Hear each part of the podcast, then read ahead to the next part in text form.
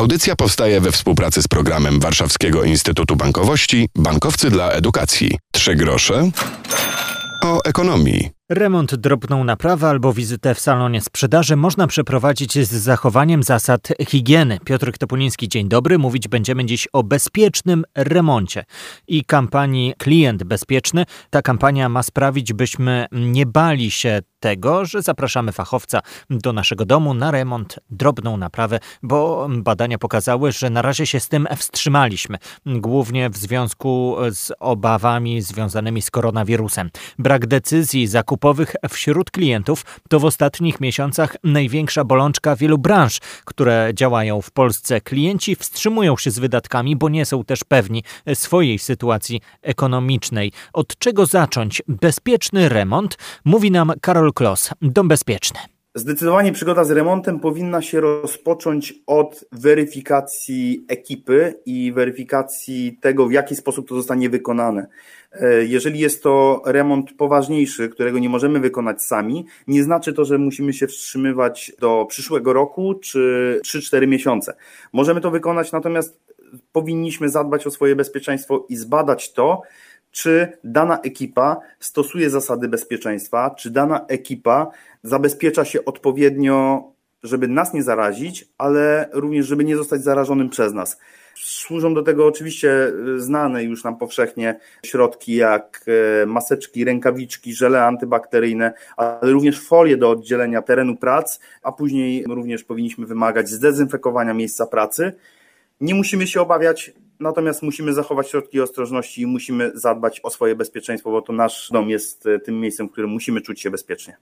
Przed remontem warto mieć checklistę powinniśmy zweryfikować, czy osoba, instalator, serwisant, ktoś, kto do nas przychodzi, ma maseczkę, ma rękawiczki, stosuje jednorazowe przyrządy typu długopis do podpisania protokołu, że się tym nie wymieniamy, powinniśmy stosować własny, a także czy jeżeli wykonuje pracę w dłuższym czasie, na przykład w całym pokoju coś robi, to czy oddziela te prace w jakiś sposób i czy później dezynfekuje swoje miejsce pracy. To jest bardzo istotne, bo dezynfekcja powinna sprawić to, że po dezynfekcji przez 3 godziny nie powinniśmy z tego pomieszczenia korzystać, żeby mieć niemalże gwarancję tego, że, że choćby osoba była zarażona, to że nam nic nie grozi. E, no i oczywiście, czy stosuje odpowiednie środki, mam na myśli tutaj płyn przeciwbakteryjny na bazie alkoholu, tam chyba było powyżej 60 albo powyżej 70%. W konsultacji z firmami powstały wytyczne i zalecenia dotyczące zasad higieny do stosowania przez e, fachowców i punkty handlowo i usługowe. O nich dzisiaj w audycji 3 grosze o ekonomii. Bądźcie z nami. 3 grosze o ekonomii. Trudna jest sytuacja wielu przedsiębiorców, brakuje klientów. Ci, którzy się zgłaszają, nie zawsze są pewni, czy remont uda się przeprowadzić zgodnie z zasadami i czy przypadkiem nie dojdzie do trudnych sytuacji. Branża remontowo-budowlana dzięki nowym zasadom BHP będzie przygotowana na wyzwania, które czekają nas wszystkich na przełomie trzeciego i czwartego kwartału. Zdaniem lekarzy wtedy dojdzie do drugiej fali epidemii. Branża stolarki zna zasady i przestrzega ich.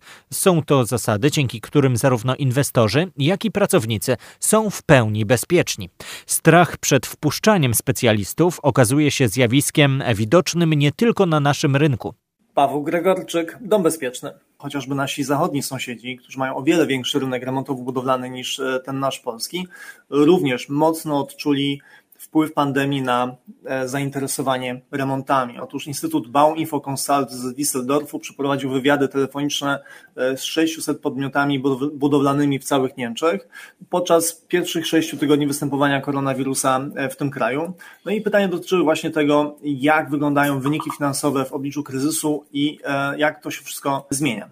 No i cóż, okazuje się, że niemieccy inwestorzy w czasie pandemii niemal całkowicie zrezygnowali z remontów w swoich gospodarstwach domowych, a jako główny powód podawali strach przed wpuszczaniem do swoich domów i mieszkań fachowców, bo bali się ewentualnego zarażenia koronawirusem. No i w związku z tym aż połowa firm z sektora remontowego w Niemczech oczekuje spadków sprzedaży w tym roku. Więc proszę zobaczyć, jaka to jest skala problemu nie tylko w Polsce, ale w wielu też krajach dookoła. Pomimo tego, że oczekiwane są duże spadki i duże straty finansowe, to jest wiele branż, które odczują to jeszcze bardziej. Możemy to zobaczyć na przykładzie branży meblowej, branży samochodowej, usługi finansowe, usługi ubezpieczeniowe, usługi wspomagające usługi finansowe i ubezpieczeniowe oraz najbardziej chyba cierpiąca w tym momencie turystyka. Co nie powinno dziwić, najbardziej w tym czasie rosły branże leki i wyroby farmaceutyczne, artykuły spożywcze, magazynowanie, usługi pocztowe i kurierskie oraz usługi związane z oprogramowaniem. Tak, no i jeszcze jest jedna ważna rzecz akurat. Otóż e, tutaj widać wyraźnie, że obiekty budowlane i roboty budowlane no nie są na tak czerwonych zakresach jak niektóre inne branże, ale proszę spojrzeć, jak wielkiej liczby pracowników dotyczą te spadki.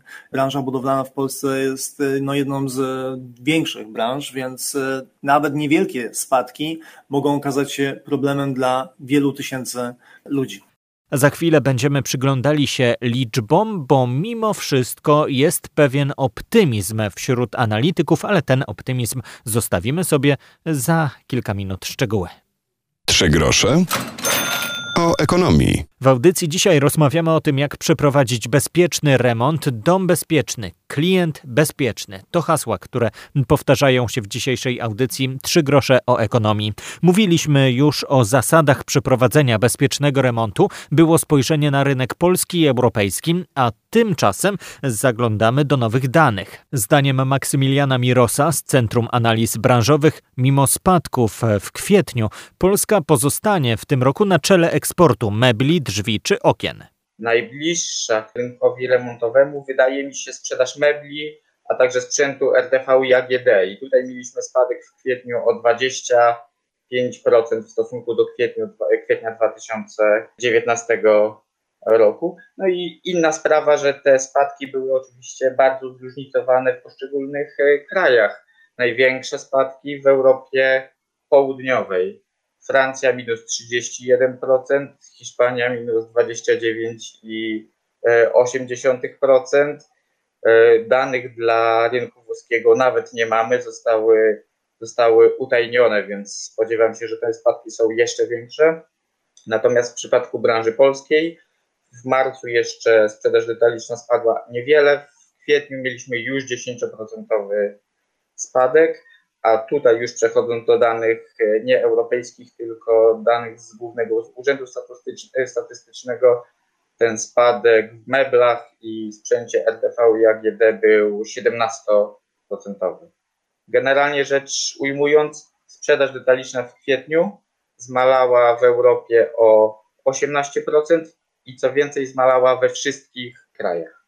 Branża zakończy sezon spadkiem, szacujemy, że to będzie spadek na poziomie 7,5%, czyli powiedzmy sobie 7-8% w stosunku do roku 2019. To jest taki najbardziej realistyczny scenariusz. Natomiast y, przyjęliśmy też założenie w negatywnym scenariuszu, że jesienią zostanie powtórzona sytuacja z zamrożeniem gospodarki, z nawrotem pandemii, w związku z tym zamrożeniem gospodarki i produkcja również e, zmaleje przez dwa miesiące o 30-20%.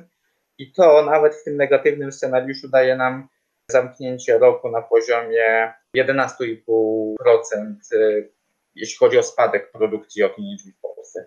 Czyli tak czy inaczej, możemy powiedzieć, że bieżąca sytuacja, zwłaszcza ten fatalny dla całej gospodarki światowej, europejskiej, również polskiej i branży kwietniu, nie przełoży się tak jeden do jednego na ogromne spadki produkcji w naszej branży w całym roku, a oczywiście będziemy mieli spadki, ale to będą spadki na poziomie nie większym niż 10%.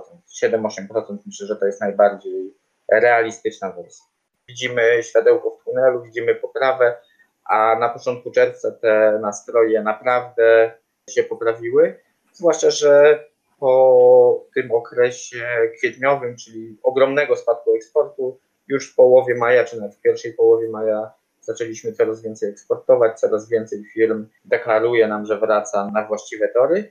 Natomiast y, większość firm spodziewa się, że koniec wakacji, początek jesieni to jest ten moment, w którym ich sprzedaż miesięczna wróci do poziomu z e, tego samego miesiąca poprzedniego roku, co zaznaczam, nie oznacza, e, nie oznacza że w ujęciu narastającym oczywiście dojdziemy do tego samego poziomu sprzedaży. Wrócimy do normalności.